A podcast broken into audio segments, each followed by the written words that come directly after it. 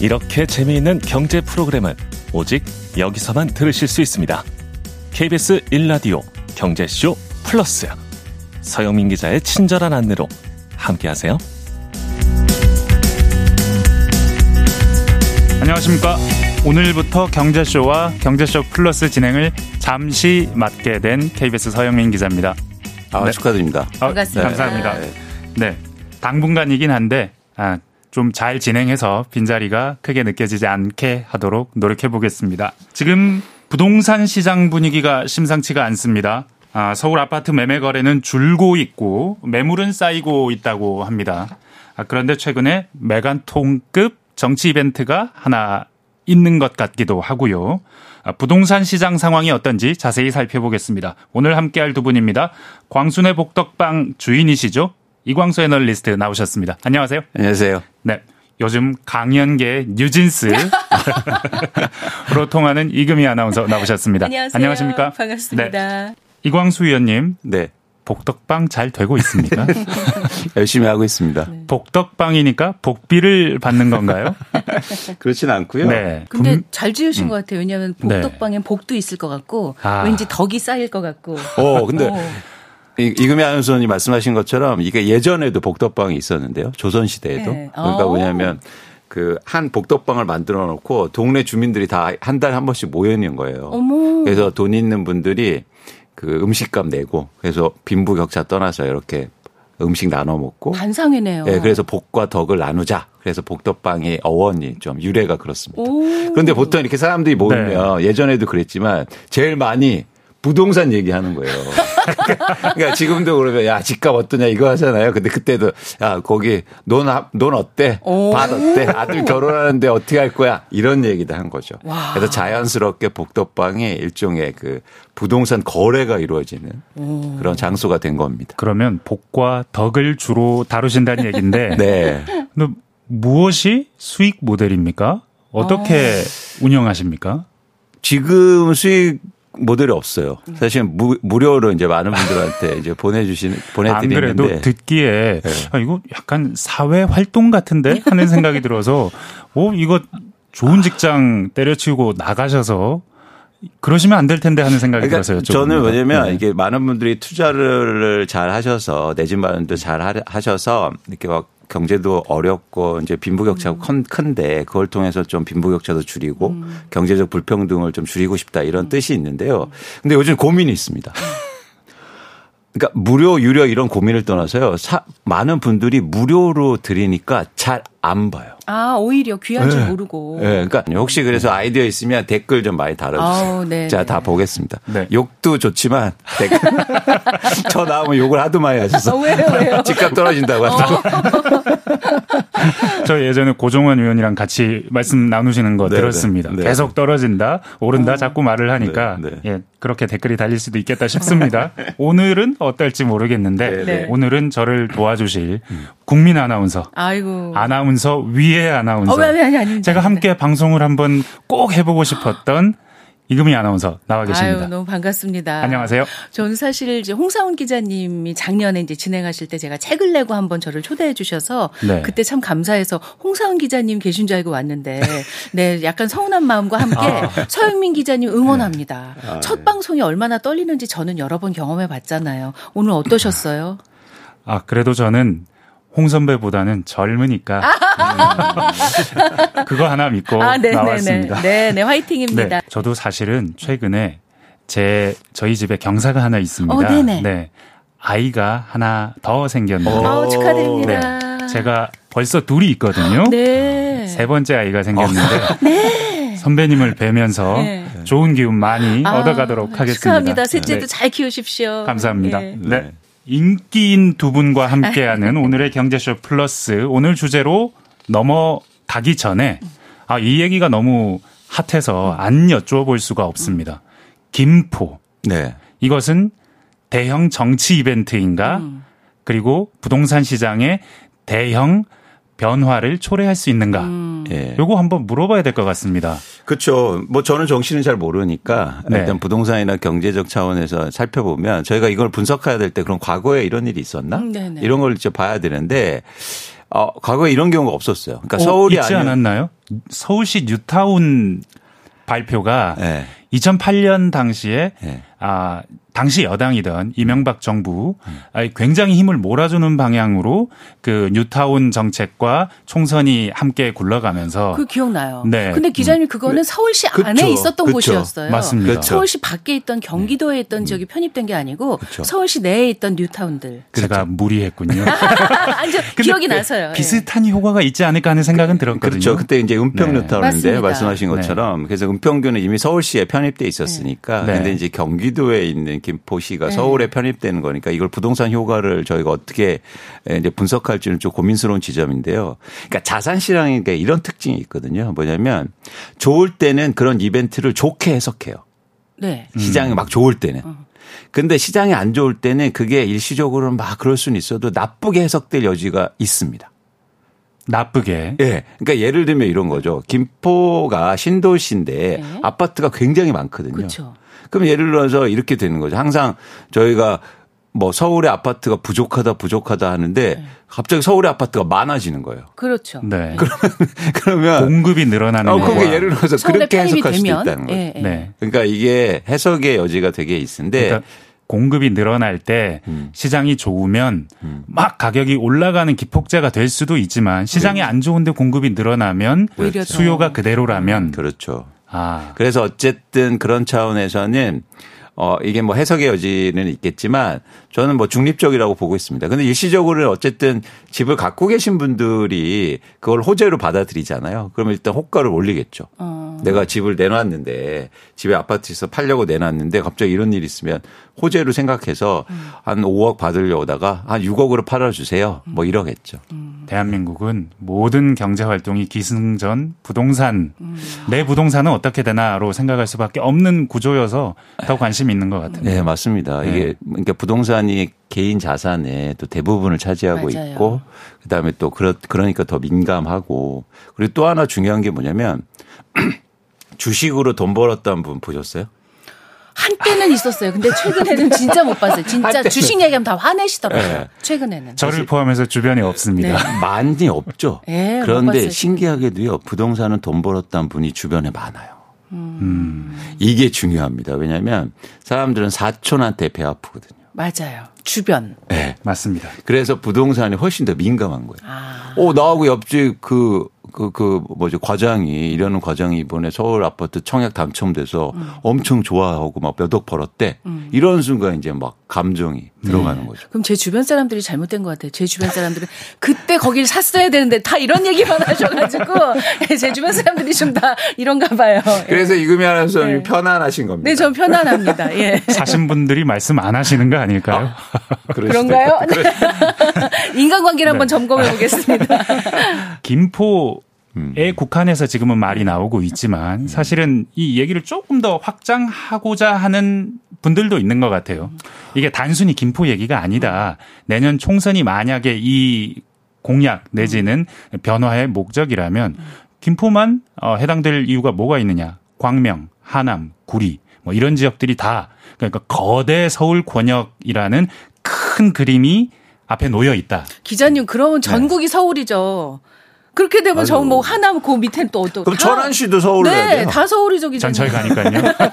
그러니까 이게 네. 그러니까 이번에도 그런 그 조건을 건 게 그러니까 김포에서 출퇴근한 네. 분들이 많다. 그래서 서울로 편입해야 되는데 사실 객관적으로 보면 출퇴근이 가장 많은 지역은 수도권에서 일산이에요. 저도 그렇게 맞습니다. 네. 생각해요. 제 주변도 일산 진짜 많이 살거든요. 저희 KBS에서 이슬기 기자가 네. 관련된 데이터를 쭉 뽑아서 아. 기사를 써봤습니다. 아. 그랬더니 10대 도시 중에 가운- 가운데 아, 어. 통근량으로 보나 비율로 보나 김포는 최상위권은 아니었어요. 네. 그죠. 그쵸. 예. 네, 최상위권 아니었습니다. 그렇죠. 고양이 말씀하신 고양시. 대로 1등이었고 맞습니다. 그다음에 뭐 인구로 부천이라든 봐도 뭐 네, 이런 맞습니다. 맞아요. 음. 그래서 어 아닌데 뭐지 하는 생각을 했거든요. 그리고 또 면적으로 보면 서울하고 근접한 면적이 김포가 작아요. 아. 그러니까 이게 접경하고 있는 지역. 네네네. 저기 서해 쪽으로 황해 쪽으로 길게 아. 이렇게 뻗어 있죠 도시가. 그러니까 요즘 또 특이해서 이게 그러니까 이게 정치적으로도 전 조금만 이제 어떤 그러니까 전 전문가는 아니지만 그쪽으로는 해석이 어떤 여지가 가능하냐면 사실 요즘은 인센티브 그 네. 좋은 거에서도 표를 던지지만 나쁜 거에서도 표를 던져요. 그러니까 무슨 얘기냐면 아. 네. 왜 그럼 우리는 안 해줘? 아, 그럴 수 있죠. 김포 외에 예, 그렇죠. 지역에 다른 사시는 분들. 지역은. 동시에 이런 얘기를 하는 분도 계십니다. 음. 이게 경기도 서울과 인접한 경기도 지역에 표를 몰아오는 효과가 혹시 있을 수 있으나 그런데 기존에 서울에 사시던 분들 나는 원래 서울 시민인데 서울 시민이 더 많아져 저기까지 서울로 해 하면 악영향이 있을 수 있다는 얘기도 있긴 해요. 네. 물론 저희가 할 얘기는 아닙니다만. 그 너무 복잡한 것 같아요. 그렇죠. 예. 그래서 저는 제발 부동산은 정치하고 같이 연관을 네. 안 했었으면 좋겠다. 맞아요. 왜냐하면 이거는 우리의 삶이기 그렇죠. 때문에. 그리고 이건 의식주잖아요. 네. 저희가 막 쉽게 말해서 빵 주면서 표를 얻지는 않잖아요. 그럼요. 그러면 네. 그런 시대는 아니고. 맞습니다. 그래서 좀 부동산하고 정치하고는 좀 멀어졌으면 좋겠습니다. 그리고 저는 우리 국민 수준이 이미 네. 다 판단하실 거라고 생각해요. 맞습니다. 네, 네. 맞습니다. 네. 네. 네. 네. 이만 할까요? 아, 여기까지만. 궁금하신 분들 네. 여기까지만. 네, 본론으로 넘어가도록 예, 하겠습니다. 예, 예. 아, 지금 이제 11월, 12월 두 달 남았습니다. 올해. 올해 이제 남은 올해 집값 음. 전망, 내년 전망 음. 본격적으로 해 보도록 하겠습니다. 규제 완화 뒤로 좀 살아난다고 했는데 음. 최근 들어서 좀 안 좋은 지표 아, 집값이 떨어진다는 지표 음. 혹은 거래량이 감소한다는 지표들이 좀 나오는 것 같습니다. 음. 아, 제가 보니까 눈에 띈 기사는 이거였습니다. KB에서 만드는 선도 아파트 지수라는 게 있나 봐요. 네, 네. 선도 아파트 한 50개 정도 그렇습니다. 묶어서 정해서. 네. 그게 뭐 약간 선행 지표의 역할을 할 수 있다고 보는 것 같은데 그게 뭐 떨어졌다. 음. 네. 이를테면 헬리오시티 뭐 호가 내지는 실거래가가 확 떨어졌다. 이런 얘기가 있었거든요. 음. 어떻습니까, 지금? 어, 실제로 최근 뭐 10월이나 11월 분위기만 보면요. 어, 그러니까 그러니까 정확히는 흐름을 보시면 지난해 5월부터 올해 1월까지 아파트 가격이 굉장히 많이 빠졌어요. 그러니까 평균적으로 서울은 한 30%가 빠지거든요. 집값이 엄청 빠졌죠. 그러다가 올해 또 2월부터 한 9월까지 한 20% 이상 또 상승합니다. 아, 네. 그러니까 예를 들어서 10억짜리가 7억으로 빠졌다가 7억이 9억 정도가 됐어요. 그래서 이제 사람들이 어, 그럼 계속 오르는 거 아니냐 이런 기대를 했는데 다시 9억에서 지금 8억 5천 정도로 빠지는 상황.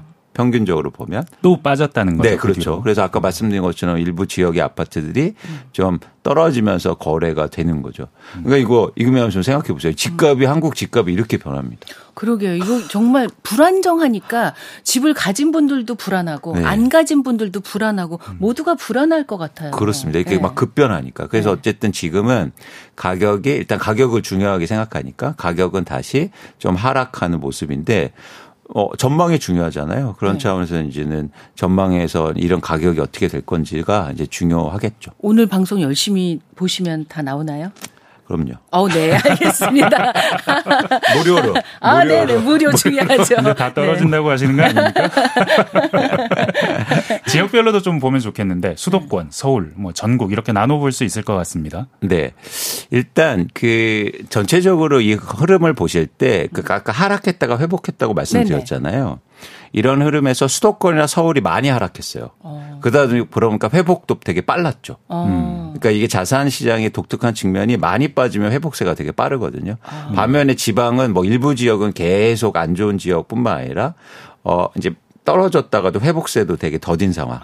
어 이렇게 보시면 됐고 뭐 대구라든지 아니면 대전이라든지 이런 지역도 아직까지 계속 부진한 모습. 회복세는 더디고 이런 모습입니다. 그래서 어쨌든 탄력적이라고 표현하는데 네. 그게 수도권이 좀 탄력적인 거죠. 그래도 전반적으로 말씀을 들어보면 우리나라 사람들이 지금 집에 대해서 잘 움직이지 않으려고 한다. 음. 그게 무슨 이유, 뭐 경기 때문이든 아니면 상황 때문인지는 모르겠지만 잘 움직이지 않는다 이 말씀이신 거죠? 맞습니다. 네. 그러니까 수요가 그렇게 탄탄하지 않다는 거예요. 어. 이유는 있어요. 네. 이게 아주 기본인데 자산 가격이 너무 많이 오르다 보니까 그 가격을 감당 감당해낼 수 있는 수요가 시중 지금 시장에 많지 않아요. 그렇겠죠. 그래서 일시적으로 가격이 빠지면 들어와서 사고 어. 예, 예, 어. 예. 가격이 다시 오르면 수요가 줄고 이런 상황. 그래서 이게 부동산 시장은 독특한 특성이 있는데요.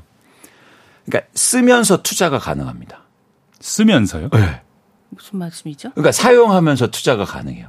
어, 아, 집을 내가 그 집에 살, 쓰면서. 살면서 이상 가격이 오르잖아요. 어. 아, 네, 네, 네, 그러네요. 이런 재화 보셨어요? 아, 이금희 없죠. 아나운서님? 중고는 보통- 다 가격이 떨어지죠. 네. 그렇죠, 뭐든지. 우리가 그렇지. 근데 쓰면. 이상하게 쓰면 쓰는데도 가격이 오를 수가 있단 말이에요. 아, 그러네요. 그래서 E 수요가요. 수요가 두 가지 수요가 있어요. 하나 수요는 실수요와 네. 쓰는 수요, 네. 하나는 투자 수요. 아, 그러니까 이런 자산이 없습니다. 제가 이렇게 말씀드리면 명품 가방이 있다. 음. 네네. 이렇게 말씀하시는 분이 있는데 네. 명품 가방 쓰면 가격 떨어집니다. 맞아요. 그렇죠. 신, 상품보다는 떨어지지 아무리 그렇죠, 그렇죠. 비싸다고는 아. 해도. 어, 네. 그러니까 네. 그 상품을 이제 사는데 더 올라간다는 거지. 아. 그 상품을 높게 팔 수 있는 건 아니잖아요. 정말 부동산밖에 없네요. 예. 그렇죠. 그래서 부동산 투자를 되게 좋아하는 것도 있지만 제가 말씀드린 거- 말씀드렸듯이 실수요와 투자 수요가 있는 거예요. 아, 근데 지금 시장을 움직이는 수요는 실수요예요. 투자 네. 수요는 아니고. 네. 근데 이 실수요는 독특한 특성이 있어요. 가격이 빠지면 들어오지만 가격이 다시 오르면 줄어듭니다. 음. 그럴 수밖에 없을 것 같아요. 왜냐하면 실제로 내가 그 집을 사서 그 집에서 살아야 돼. 그러면 비쌀 때 못 사죠. 그렇죠. 리고좀 떨어져야 사, 야지 하고 맘먹고 뭐 그렇죠. 대출 알아보고 하지. 근데 이 실수요는요. 계속 줄어요. 왜요? 실수요가 1000명이 있는데 네. 올해 상반기에 300명이 샀으면 700명만 남아 있잖아요. 그렇죠. 아, 네. 어차피 집에서 살고 있는 사람, 그 집에서 살 사람들은 정해져 있으니까. 그렇죠. 아. 그래서 30, 300명이 샀으면 남아있는 700명이죠. 그래서 가격이 떨어지면 다시 실수요가 들어오는데 그 실수요의 절대량을 계속 준다는 거예요. 아, 그러네요. 이렇게 급 관심을 가지시고 계시는 네네. 이금희 아나운서께서 네네. 그런데 평생 집을 사본 적이 없으시다고 어, 어떻게 하셨죠? 어, 깜짝이야. 누가 가르쳐줬습니다. 아우, 네. 네. 깜짝이야. 제가 사실 주식도 일주도 없고요. 네. 부동산에도 죄송한데 관심이 별로 없어요. 투자 자체 네, 투자가 저는 너무 어려워서요. 왜요? 너무 무서워요. 그냥 저는 은행밖에 안 다녀요. 그냥 그게 저는 그러면서 네. 되게 고지식한데요. 그냥 은행에 입금하고 필요하면 출금하고 이거밖에 할 줄 몰라요. 요즘 젊으신 분들은 일해서 버는 돈보다 맞아요. 투자해서 투자해서 버는 게 더 중요한 줄 아시고 맞아요. 거기에 더 신경을 많이 쓰시거든요. 제 조카들도 다 그러더라고요. 제 조카들도 주식하는데 저는 너무 무서워요.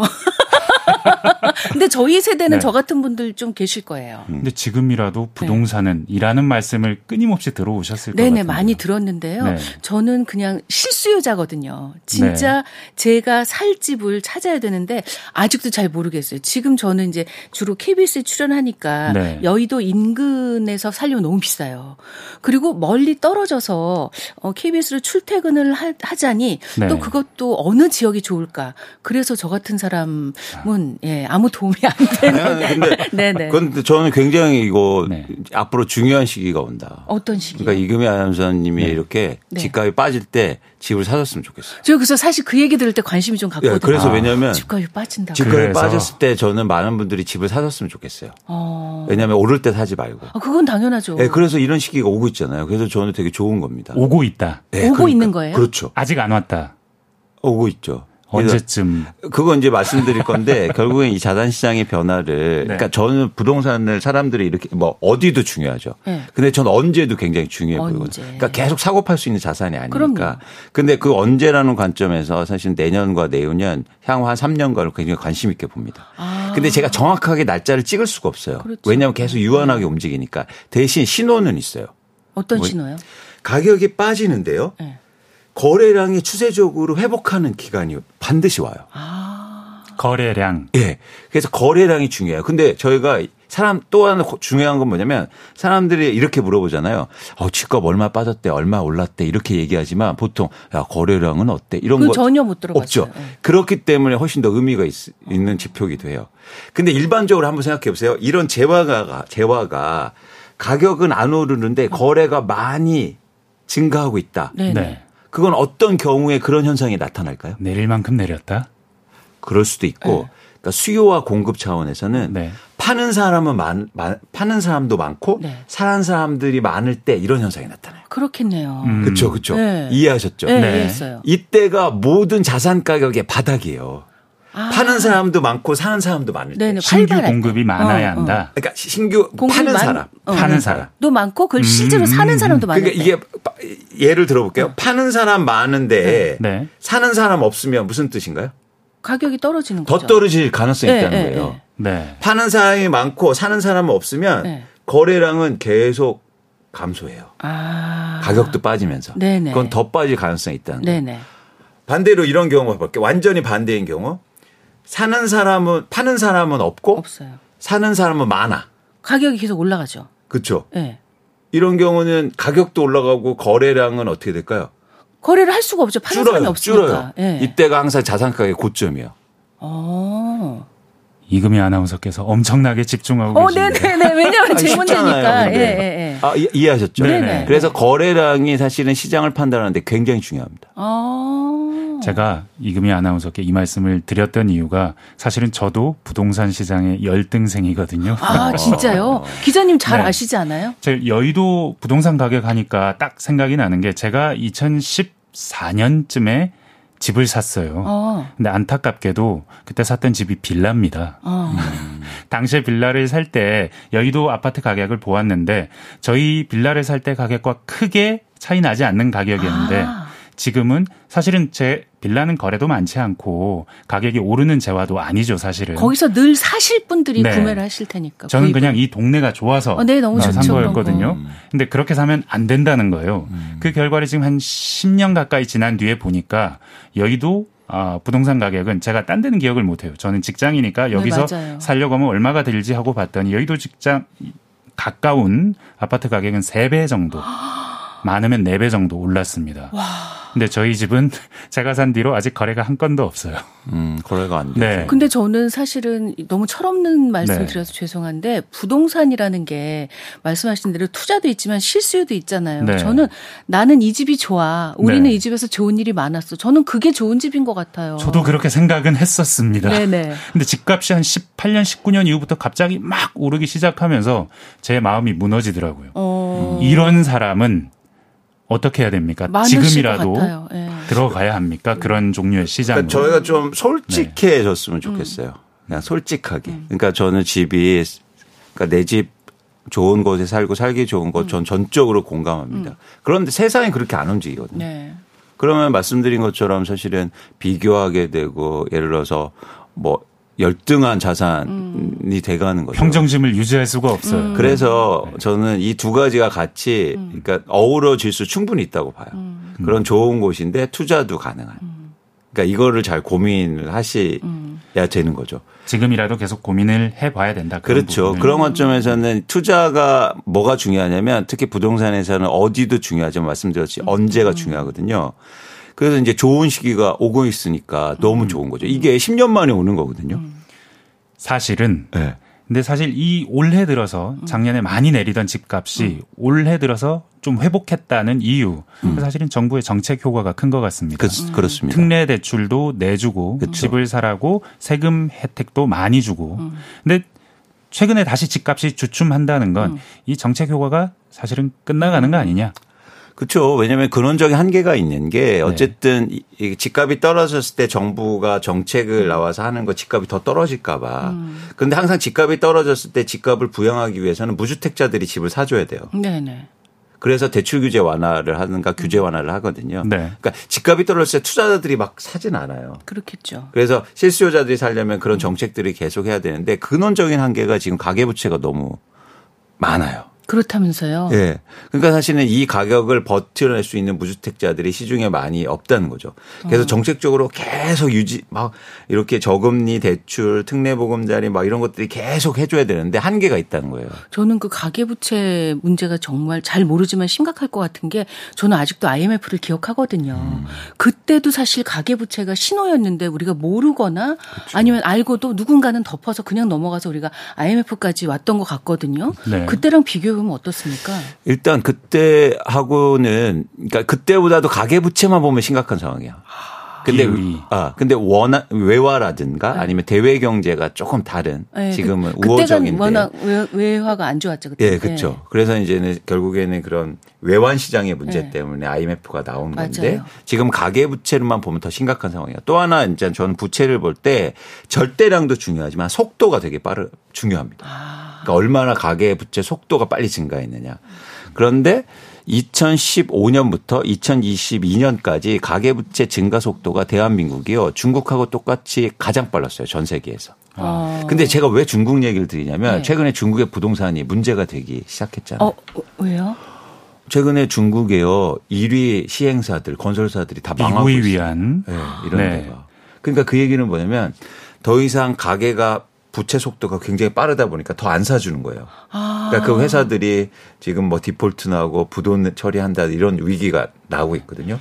근데 비슷하게 우리도 그렇게 가계 부채가 빠른 속도로 증가했기 때문에 뭔가 문제가 지금 있는 거예요. 보이지 않는. 않는. 사실은 중국의 경우에는 네.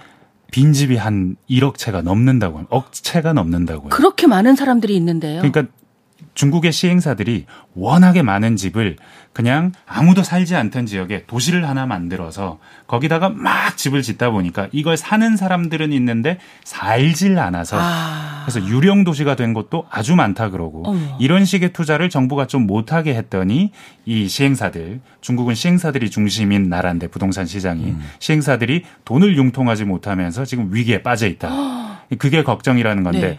우리 경우에는 사실은 그런 종류의 걱정보다는 대출을 상환할 수 있느냐, PF 프로젝트가 어떻게 되느냐, 뭐 이런 얘기들을 많이 합니다. 그렇죠. 근데 저희가 이제는 음. 그 실제적으로 내 집 마련하고 부동산을 하는데 한국에서는 가장 중요한 요소가 너무 많은 분들이 주택을 많이 갖고 있어요. 그러니까 어. 다주택자다. 어. 다주택자가 네. 좀 종류가 다른 거. 뉴스에서 봤어요. 그렇죠. 네. 아니 한번 제가 문제 내 볼까요? 네. 100채 중에서 다주택자 100채가 있다고 치면 다주택자가 몇 프로나 갖고 계실 것 같- 갖고 있을 것 같으세요? 한국에. 어, 사실 적어야 건강한 사회인데 네. 많다는 말씀이시니까 네. 기자님 몰라요? 한 15%? 난 더 될 것 같은데. 30%입니다. 그리고요. 어. 투자 목적으로 갖고 계신 분들이 서울에 집을 갖고 있잖아요. 투자 목적으로 갖고 계신 분들이 56.5%예요. 투자 목적이라는 게 발라지는 겁니까? 발라지죠. 투자 목적으로 갖고 있으면 뭘 줬을까요? 전월세를 줬을까요? 그렇죠, 그렇죠. 그러면 서울 주택 서울의 주택이 주택수에서 전월세 거래량을 준 거를 뽑아내면 네. 그게 자가 점유율이라는 건데 네. 43.5%밖에 안 돼요. 내 집에 사는 비율이. 아, 아, 그렇군요. 그러니까 많은 분들이 집을 갖고 있는데 투자 목적으로 갖고 있는 거예요. 아, 이 구조를 좀 정말 투자 목적이 아닌 실수요 목적으로 바꿔 나가는 게 참 필요한 그렇죠. 것 같은데. 근데 저는 이게 그래서 제가 말씀드리고 싶은 건 뭐냐면 집값이 떨어졌을 때 네네. 투자하는 사람들이 사요. 네. 그럼 더 심각해지잖아요. 그렇죠. 래서 저는 무주택자분들이 사서 아. 자기 집에 사는 비율을 높여야 됩니다. 시기가 중요하다. 그렇죠. 그래서 네. 음. 저는 이 시기에 앞으로 오는 시기에 집이 없으신 분들이 제발 집을 사셨으면 좋겠어요. 음. 그래야 대한민국 집값이 안정돼요. 근데 선생님 그 말씀은 알겠는데 집을 사면 그 이후에 이제 대출 갚는 게 문제인 거잖아요. 근데 얘기 들어보니까 무슨 대출에 뭐 뭐래더라 무슨 스트레스 무슨 대출이 있대요. 그래서 봐 듣기만 해도 스트레스더라고요 그게. 그러니까 이걸 어떻게 대출 받아서 내가 어떻게 갚아 나가 이거 걱정 때문에 못 사는 거거든요. 이게 지금 네. 그 정부 대출 규제가 네. 강화되는 부분 말씀하신 네. 것 같아요. 아마도 DSR 관련한 맞아요 그런 말씀이신 것 같은데. 거였어요. 네. 스트레스 그게 DSR이라는 걸 뭐예요? 새로 도입한다고 네. 하는 거죠. 저 뉴스 봤어요. 사실은 DSR이라는 제도 자체가 내 소득과 아, 기타 내 자산 등의 아, 가치 비율에 맞춰서 아, 대출을 낼 수 있게 해주겠다라는 제도인데 그렇죠. 앞에 스트레스가 붙었다는 건 더 강화하겠다는 그렇죠. 얘기 음. 같습니다. 스트레스 준다는 거예요. 왜 주냐고요? 그러니까 그거를 안 그래도 스트레스인데. 그러니까 이게 가계부채가 많으니까 네. 정부에서 이제 어쩔 수 없는 건데 음. 그래서 예를 들면 뭐 나이도 이제 보고 음. 어, 그리고 뭐 금리가 가산금리 같은 것도 적용해 보면서 음. 그러면서 이제는 일정량의 지금 DSR 규제가 40%거든요. 네. 음. 그러니까 내 소득의 원리금 상환 비율이 40%대 한도 내에서 근데 그걸 더 줄이겠다는 거 아니에요? 아. 그렇죠. 스트레스를 주면 더 줄어들죠. 그래서 평균적으로 예를 들어서 요즘 뭐, 어, 그러니까 맞벌이 부부하고 이런 평균에서 대출받은 게 평균적으로 한 5억에서 4억 정도 주택담보대출을 받을 수 있는데 네. 네. 한 1억 정도 감소한다고 하더라고요. 그러니까 많이 감소하는 거죠. 너무 힘들죠, 그런데 예, 제가 네. 꼭 말씀드리고 싶은 건 뭐냐면 내 집 마련할 때 원리금 상환이나 금리도 중요하지만 제일 중요한 게 있습니다. 그건 뭐냐면 가격이 떨어진 그 자체가 더 중요한 거예요. 그러니까 빚을 내는 게 중요한 게 아니라. 가격이 매력적이냐? 그렇죠. 그러니까 내가 그러니까 이, 런 한국에서 집을 마련하는데 빚을 안 일으킬 수가 없어. 어째- 그런 사람이 어딨어요. 그쵸? 세상에 없죠. 예. 예? 그런데 사람들은 빚을 무서 무서워하는 게 아니라 가격이 떨어지면 빚을 내는 내, 내는 게 나쁘지 않다. 음. 모험적인 투자를 할 수 있는 그러니까 의지. 모험이라는 게 아니고 네. 그러니까 가격이 떨어진 그 자체가 중요하단 말이에요. 예를 들어서 이런 거죠. 음. 네. 네. 자, 막 서울의 집값이 떨어졌어요. 네. 근데 이제는 이금희 아나운서님이 집에 가셔서 이제는 그 뭐 사촌 분들하고 음. 얘기를 나누는 거죠. 뭐냐면 집값 그렇게 떨어졌대. 집 사야 되냐? 뭐 이렇게 물어봤더니 사촌 분 지금 금리가 이렇게 높은데 어, 지금 왜 사? 지금. 이렇게 어떻게 네. 갚으려고? 왜 어떻게 갚으려고? 금리 수준이나 대출이 중요한 게 아니라 네. 더 중요한 건 가격이 2억 빠졌어가 중요하단 말이에요. 아. 아, 금리가 3%에서 7% 올라서 4%포인트 오른 거잖아요. 네. 네. 4%포인트에서 얼마를 모아야 2억 벌 수 있습니까? 어우, 아, 한참이네요. 복잡합니다. 한참이네요. 그러니까 예. 금리가 높은 게 중요한 게 아니라 가격이 떨어진 게 중요하다. 아. 그래서 무서워하지 마시라. 아, 떨어졌을 때를 노려라. 계속 이 말씀이시네요. 어. 그렇습니다. 근데 우리는 이상하게 떨어졌을 때 무슨 생각을 갖고 있냐면 계속 금리가 높아서 떨어졌을 거 아니에요. 그렇죠. 네. 그러니까 항상 금리 얘기만 해요. 여보, 고모, 이모, 어? 금리가 이렇게 높은데 집을 왜 사요? 이렇게 한단 말이에요. 안 그래도 저 되게 요즘 금리 보면 제가 사실은 그 저희 회사에서 네. 금융 출입도 꽤 오래 했고 그래서 아. 금리 숫자를 본 적도 있고 네. 그리고 제가 집을 살 때 금리가 있고 그래서 네. 금리가 낮을 때마다 갈아타왔기 때문에 음. 금리를 안데 제가 지금 아, 쓰고 있는 대출은 금리가 2%대 고정금리예요. 오. 한참 전에 네. 예, 좋을 때 금리가 훌륭하다. 괜찮을 때 샀는데 네. 음. 지금 아. 7%라는 거예요. 10%죠. 저는 이 7%라는 게 좀 감이 안 와요. 7%인데 제가 대출을 낸다? 저는 상상을 못 하겠거든요. 그렇죠. 이렇거든요. 사람들 그렇죠. 마음이. 그래서 사실은 지금 수요가 줄고 있는 거예요. 집 사는 사람이 줄고 있는 네네. 어. 건데 저는 이렇게 다르게 생각해야 된다. 그러니까 계속 그렇게 7%가 되는 것도 아니고 음. 네. 7 그러니까 오히려 고금리이기 때문에 집값이 빠질 거잖아요. 그렇죠. 집값 빠지는 게 중요하다는 거예요. 고금리가 중요한 게 아니라. 완전히 생각을 바꿔라. 생각에 전환해라. 이런 말씀이시네요. 그래서 아까 사실 저희가 시작하기 전에 네. 이금희 아나운서께서 저한테 이러신 거예요. 이제 말씀도 하셨지만 주식 일주도 없다. 없어요. 예. 근데 그러면서 이제 예를 드셨잖아요. 네, 맞아요. 사실은, 어, 제가 주식에 관심을 가져볼까도 하다가 주식에 관심을 가진 주변 분들을 보니까 너무 거기 빠져서 자기 본업을 게을리하는 거예요. 예, 그쵸. 그래서 예, 그래서 제가 그걸 보고, 아, 그- 이게 중요하지만 저는 본업이 더 중요하거든요. 그, 그, 근데 그게 주식 때문이 아니에요. 그럼요. 주식을 비싸게 샀기 때문이에요. 아. 그러니까 조급한 거예요. 떨어질까봐 조급해요. 계속 본다 그러더라고요. 계속하죠. 만약에 예, 주식을 예. 싸게 샀어요. 그럼 마음이 뭐 편안하죠. 걱정입니까? 그리고 예. 내일 열심히 하고 일도 잘 돼요. 어, 그러니까 우리가 그 원인 찾을 잘 찾아야 된단 말이에요. 그러네요. 그래서 네. 저는 이금하면서 투자 너무 잘하실 수 있다. 왜냐하면 그런 기본적으로 이- 이게 말씀드리면 생, 생각을 네, 저는 남의 전환을 말을 잘 들어요. 예, 네. 진짜 투자를 잘 들어요. 해놓고 잊어버릴 수 있는 능력. 어. 그거는 사실은 그 자체가 잘못한 게 아니고 네. 그거를 예를 들어서 그 자산을 비싸게 샀기 때문에 그런 겁니다. 음. 아, 싸게 사면 잊어버릴 수 있는 능력이 더 커진다. 음. 그렇죠. 그리고 잘 보지도 않아요. 잊어버려. 음. 네. 근데 그런 게 또 돈을 벌어요. 어. 제가 사실은 들어오기 전에 위원님에 대해서 물론 저 통화도 자주 드린 적이 음. 있었고 네. 취재차. 네, 네. 유튜브도 많이 보고 했기 때문에 네. 잘 알지만 또 공부를 했는데 이광수는 비관론자다. 음. 어, 늘 집값이 내린다고 한다. 내려야 한다고 한다. 음. 그리고 집을 산다라고 말하면 조심하라라고 말한다라고 했는데 그게 다 제 고정관념이었다는 생각이 네. 드는데 아니죠. 아니죠. 예를 들어서 집값, 우리나라 집값의 가장 바닥이 음. 2013년에 네. 제가 막 집 사자고 그랬어요. 어. 그런데 그때는 집값 빠지니까 사람들이요. 너나 사라고 그랬다고요. 네, 하우스 푸어 얘기 엄청 많이 나왔습니다. 그렇죠. 네, 근데 근데 그때는 제가 막 레포트 내고 집 사야 된다, 내 집 마련해야 된다 그랬는데 그때 또 다주택자들이 집을 사요. 그러니까 안타깝죠.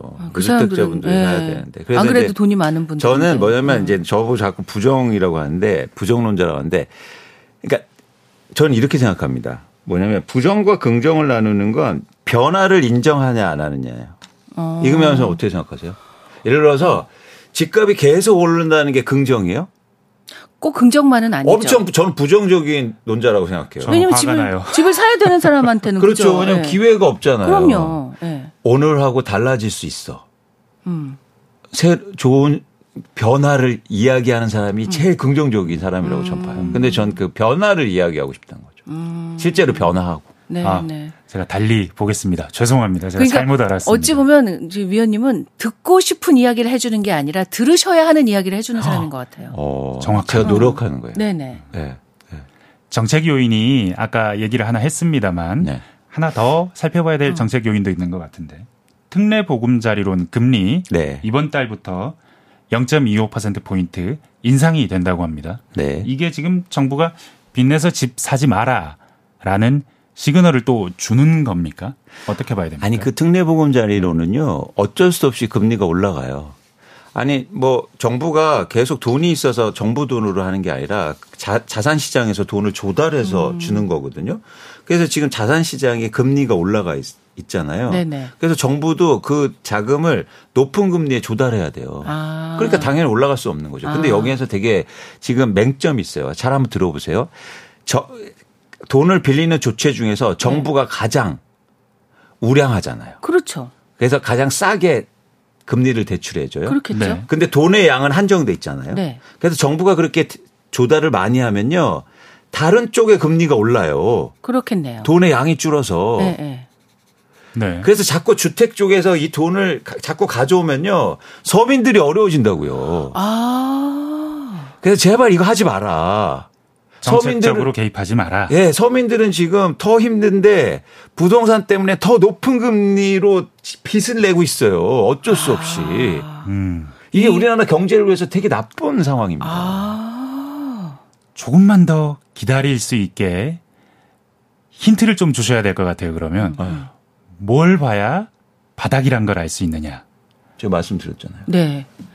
어, 일단 시기가 제일 중요하고 거래량이 제일 중요하다. 그렇죠, 그 집값이 떨어졌을 때 그때 거래량을 확인하고 그때 집값이 떨어졌는데 거래량이 활발할 것 같으면 그때 사라. 이 말씀이 그렇습니다. 중요하죠. 예. 그리고 이제 전체적인 시장 모습이고 네. 또 하나 뭐냐면 저는 이제는 막 시기가 오니까 음. 계획이 구체적이었으면 좋겠어요. 그래서 이금희 아나운서님이 여의도면 여의도에 내가 어디 살아야지 이렇게 리스트를 하는 거예요. 저 여의도는 절대로 안 돼요. 너무 비싸요. 그러면 이제 범위를 좀- 포기했어요. 범위를 좀 넓혀서 마포라든가 마포도 안 돼요. 더 가야 돼요. 예. 너무 비싸요. 진짜예요. 그렇죠. 제가 다 알아봤어요. 이 과정이 필요해요. 맞아, 더 이 비싸요. 과정이. 네. 그래서 좀 구체적인 네, 계획들. 네, 네. 그래서 자기에 맞는 구체적인 계획들 해서 뭐 다섯 개라든지 열 개 아파트를 정하는 겁니다. 아, 그래서 그 아파트가 거- 가격이 어떻게 되고 거래량이 어떻게 되는지. 아. 그러니까 저희가 시장을 사는 건 아니잖아요. 그렇죠. 그렇죠. 그래서 그 아파트의 변화를 내가 가려고 하는 곳. 그렇죠. 그 네. 정확히 정하셨으면 좋겠다. 네.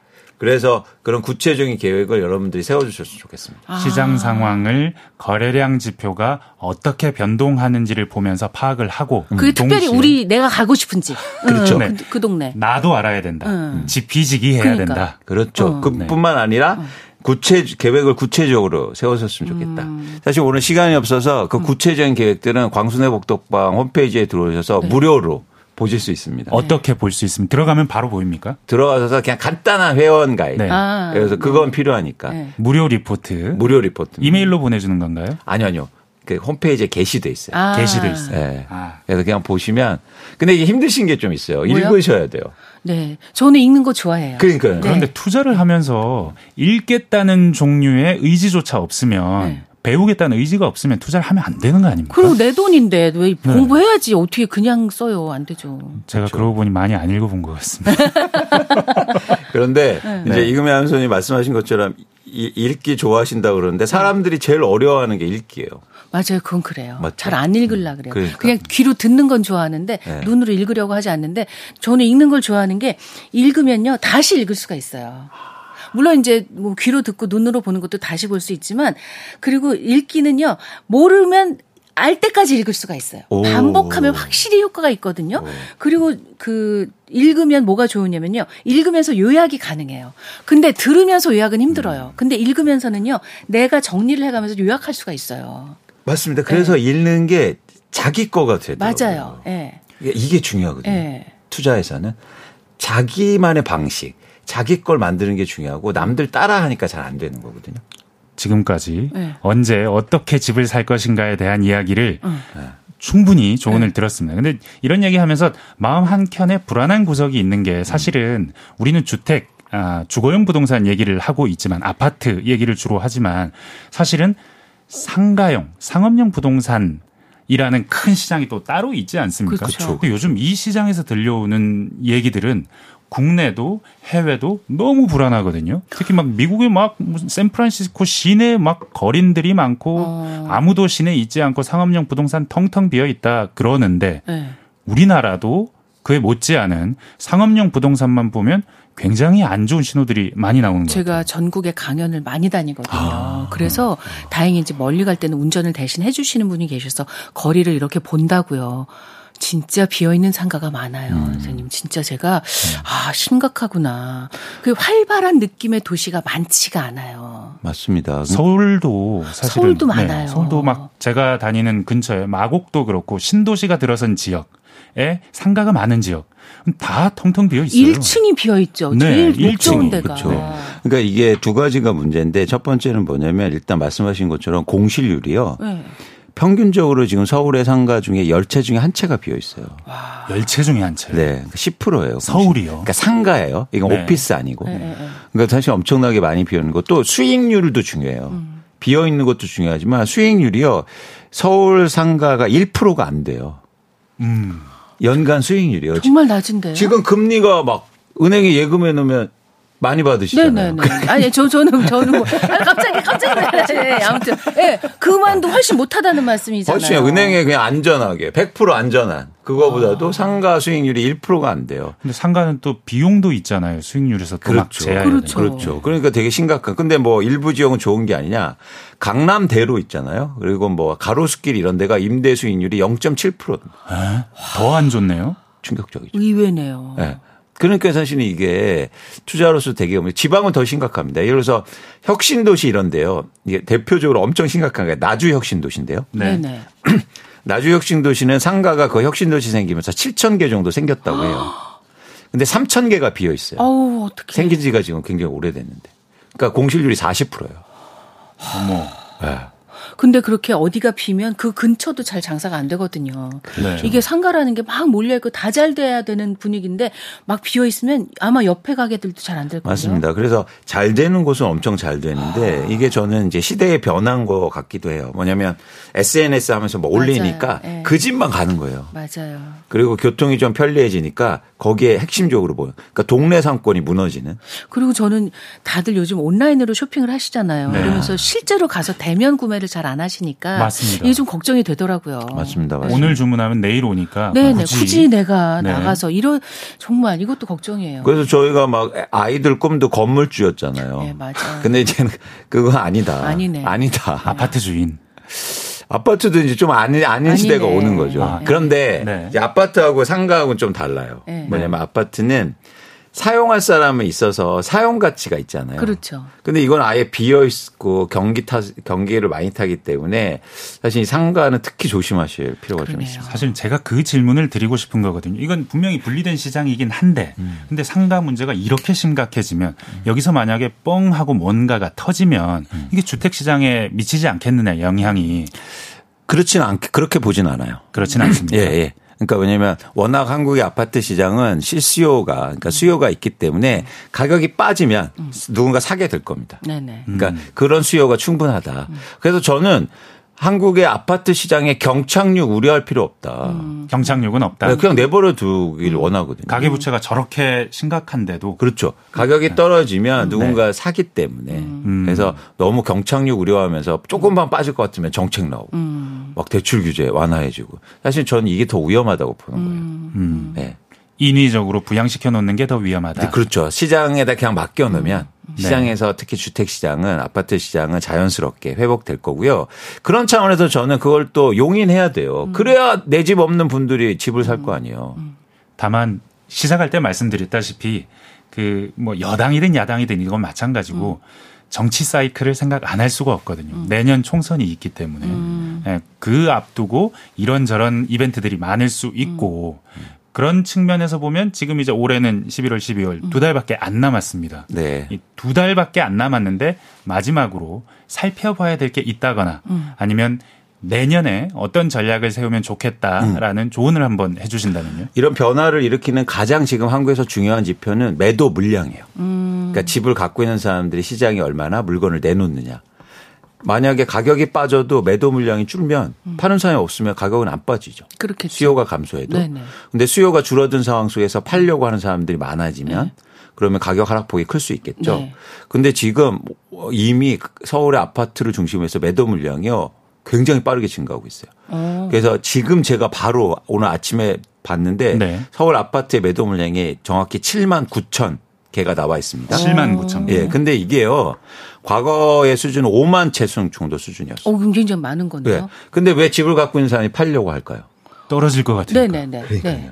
그러니까 이게 양이 증가한다는 건 이게 가격 하락폭이 커질 수 있다는 거예요. 음. 근데 일단 시장에 처음에 내놓을 때는 가격을 내리면서 내놓지는 않습니다. 그렇겠죠. 그렇잖아요. 네, 처음에는 그 가격으로 내놓겠죠. 아니요. 그 가격보다 높게요. 아, 일단 왜요? 일단 혹시나 어, 모르니까. 네. 거기서 깎일 걸 생각하고 내 거니까요. 그리고 이런, 아. 이런 식으로 얘기해요. 아, 제 집은 층간소음도 덜하고 경치도 좋아요. 아. 그래서 그거보다 좀 높게 팔아주세요. 이렇게, 심리가. 시- 이렇게 내놔요. 아. 그래서 이런 시점, 매물이 증가하는 시점에는 이상하게 우리나라 지수가 안 네. 빠져요. 음. 우리나라 지수는 호가로 기반하거든요. 아. 그런데 보러, 집 보러 온 사람이 없어요. 네. 그럼 어떻게 합니까? 호가를 낮춰야죠. 낮춰야죠. 네. 그래서 내년부터는 일단 거래가 안 되는 상황이 유지되다가 거래가 계속 안 되면 호가를 낮추겠죠. 어. 이런 현상이 내년 상반기에 이어질 가능성이 높아 보입니다. 아. 그러니까 호가에 속지 말고 지수에 속지 말고 어. 실질적인 매도 물량, 거래량 이런 지수들을 잘 아. 관찰하라. 그렇습니다. 알겠습니다. 그러면 방금 말씀하셨던 그 지표들 좀 전에는 지금 내놓은 물량이 7만 9천 제라고 하셨잖아요. 예, 예, 예. 이거 어디서 보는지 우리도 볼 수 있는지 좀 가르쳐 주시면 어, 안 됩니까? 맞아요. 네. 여러분들 뭐 요즘 포털 같은데 이렇게 네, 조회해 보시면 네. 여러분들 많은 서비스 해주는 회사들도 있고 아. 그래서 그런 데서 이제 보시면 되는데요. 어, 찾는 건 어렵지 않습니다. 근데 중요한 건 뭐냐면 항상 지표를 보실 때 이제 변화의 방향 네. 이런 걸 보시고 네. 또 하나 뭐냐면 그걸 계속 계속 보시는 게 중요해요. 아, 규칙적으로 매일매일 보거나 일주일에 한 번씩 보거나 꾸준히 봐야 그렇죠. 아, 흐름을 알 수 있다. 그렇죠. 그 아. 흐름이 사실 중요한 거거든요. 네. 네. 근데 지금 많다가 중요한 게 아니라 흐름. 이게 얼마나 많아지고 음. 그래 지금 수준은 과거하고 비교해서 어느 정도 높은 수준인가 음. 이런 것들을 계속 체크해 보시. 그러니까 좀 관심을 가지셨으면 좋겠어요. 무슨 말씀인지 알겠어요. 네. 그냥 딱 그때 가서 할 수 있는 건 아무것도 없고 꾸준히 준비하고 공부하셔라. 그렇습니다. 예, 흐름을 보셔라. 그렇습니다. 그런 의미에서 아까 이제 기자님이 네. 해외 부동산 얘기하셨잖아요. 네. 저 같은 사람은 평생 모를 것 같지만 그래도 관심 있는 분들이 있지 않을까요? 우리 청취자 맞습니다. 중에는. 예. 왜냐하면 제가 해외 부동산 뉴스를 저는 사실은 거시 경제 쪽으로 아. 해외가 어떻게 되면 우리나라에 어떤 영향을 미치나를 보는데 가장 요즘 특이한 현상은 다른 나라 집값들은 계속 출렁출렁 거리는데 미국은 아직 집값이 떨어지지 않고 있거든요. 미국의 집값이 네. 안 빠지는 이유가 있어요. 네. 뭐냐면 미국에는 매도 물량이 없어요. 어. 집을 파는 사람이 그건 고금리 때문입니다. 아. 왜냐하면 내가 집을 사놨는데요. 예를 들어서 이거를 고정금리로 사놨어요. 예, 예. 네. 그래서 이 집을 파는 순간 예. 음. 뭐냐면 내가 다른 집을 사고 싶다 하면 높은 금리를 적용받아야 돼요. 아, 그럼 안 하죠. 그러니까 예전에 저금리였을 때 고정금리로 집을 사놨는데 네. 지금 금리가 올라가니까 집을 팔 수가 없는 거예요. 그러네요. 그냥 그 집에 살아야 돼요. 예. 예, 예. 그리고 투자 목적으로 사놓은 비율이 적기 때문에 아. 그런 물량도 적은 겁니다. 제가 저 얘기를 외신 동공에서 많이 네, 들었는데 그 이를테면 미국은 지금 집 가진 사람들이 다 3%대 금리의 집을 사놨고 오. 아. 지금은 시장 금리가 8% 9%까지 올라갔거든요. 그래서 사람들이 새 집은 못 사는데 음. 옛날 집은 안 내놓는다는 겁니다. 왜냐하면 미국은 모기지 대출, 주택담보대출이 네네. 전부 주 고정금리입니다. 우리나라는 뭐 변동 갔다가 고정 갔다가 왔다 갔다 하고 정부는 고정을 계속 유지 고정 비율을 높이고 싶지만 그게 잘 안 되거든요. 변동이 더 빨리 떨어지니까 금리가. 근데 미국은 원래 그냥 고정 금리로만 주택 담보 대출을 한대요. 음. 그래서 그 이제 변화인데요. 그것도 이제 네. 미국도 가계부채 중에서 11%가 지금 그 변동금리를 아. 적용받아요. 네. 그러니까 굉장히 비율이 적죠. 우리나라는 거의 55%가 넘습니다. 그러니까 그만큼 차이가 나는 건데. 우리는 불안한 거지 더 그렇죠. 그만큼. 예. 근데 미국도요 이게 30% 40%였을 때가 있었어요. 아, 그게 바로 서브프라임 때. 네. 그런데 너무 충격을 받은 거예요. 그때. 그때. 어 이거는 아니다. 그러면서 계속 이게 준 거예요. 아. 네. 사실 이런 경제적인 주체들은 이런 충격이 있어야 변화를 일으켜요. 우리는 왜 못 변해요, 근데? 충격이 없었잖아요. 계속. 어. 사실 우리도 고정 비율이 꽤 음. 높아졌었어요. 네. 근데 높아졌다가 집값이 오르기 시작하니까 그때부터 또 고정 비율이 떨어졌습니다. 음. 새로 집을 사시는 분들이 변동으로 왜냐하면 왜 제가 이걸 아느냐면 금융 출입 기자를 꽤 오래 음. 했는데 보면 정부는 끊임없이 고정 대출 비율을 늘리고 싶은데 계속해서 시장에서는 잘 안 따라옵니다. 그래서 고정금리를 굉장히 낮춰주는 특례 상품을 보급하고 할 때마다 조금씩 올라갔는데 이게 한순간에 무너집니다. 집값이 올라가기 시작하면. 아, 금리가 떨어지면서 특히 이번에 2020년에 코로나 위기 때 금리가 굉장히 떨어졌는데 그때 집값이 많이 뛰면서 변동 비율이 다시 또 높아졌거든요. 그렇다면 미국의 경우에는 지금 괜찮은 상태고 고정 비율이 높고 그리고 자기 집 가진 사람들은 아직 큰 걱정이 없다는데 그러면 미국에는 집값이 떨어질 일이 없는지 그리고 만약에 미국이 떨어질 일이 없다면 우리는 세계의 경제는 다 미국의 영향을 받으니까 부동산도 혹시 그런 식으로 영향을 받을 수 있는지 이것도 궁금하거든요. 그러니까 미국은 집값이 그런데 오를 가능성이 적어 보여요. 왜냐하면 수요가 바- 또 없거든요. 이 높은 금리를 대출받아서 살 수요가 줄고 있기 때문에 음. 네. 그래서 거래는 안 되면서 임대료만 오르는 그런 좀 기형적인 사태가 일어날 가능성이 높아 보입니다. 아. 그래서 중요한 건 이제는 미국 정부가 앞으로 가장 주력해야 될 건 뭐냐면 집을 많이 지어야겠죠. 음. 네. 그러니까 즉- 살 집이 없으니까 유통되는 시장이 없으니까 많이 새로 지어서 음. 그래서 앞으로 앞으로 사실 저는 미국의 집이 많아질 것 같아요. 어. 그렇게 되면 집값은 좀 조정받겠죠. 근데 이금면에서는 이렇게 집을 많이 지으면 어떤 산업이 좋아질까요? 건설업 좋아지고. 뭐 좋아지겠죠. 관련해서 뭐 인테리어 이런 그렇죠. 쪽 좋아지고. 어. 건 자재들. 그렇죠. 네. 근데 미국에서는 집을 대부분 나무로 짓거든요. 아, 목조. 네. 그래서 어. 오. 나무 가격이 되게 오를 것 같아요. 아, 나무 가격이 갑자기 앞으로 딴 얘기로 가는데 아니, 이건 또 주식에 투자하시는 분들은 또 그러게요. 관심 많으시겠죠. 우리나라에도 나무 취급하는 업체들이 꽤 있지 않습니까? 그렇죠. 근데 미국의 네. 저게 나무를 제가 굉장히 좋게 봅니다. 음. 그래서 그래서 또 이거 힌트 하나 주신 네, 거네요. 그러니까 네. 아. 이, 게 이런 식으로 상상력이 되게 필요해요. 근데 재밌죠. 근데 이 나무가 또 좋은 게 요즘 또 불이 많이 나잖아요. 안타깝게. 네. 그러니까 그러면 안 되는데 너무 무섭게 나죠 미국 같은 그렇죠. 데는. 그러니까 사실은 나무의 가격이 네. 오를 수밖에 예, 예, 없네요. 예. 그래서 되게 재밌는 변화가 이제 일어날 거예요. 근데 아까 말씀드렸듯이 미국 안 네. 빠지면 한국도 안 빠지냐? 네. 아니에요. 중국 빠지잖아요. 누구하고 더 연관성이 많습니까? 한국 경제가? 음, 인근하고 중국이죠. 있는. 그렇죠. 예. 네. 중국 지금 집값은 막 빠지고 있는. 네. 그래서 그런 식으로 단편화하지는 않는다. 미국이 안 빠진다고 해서 한국 집값이 안 빠질 거다. 음. 이건 그건 아니다라는 말씀을 드리고 싶습니다.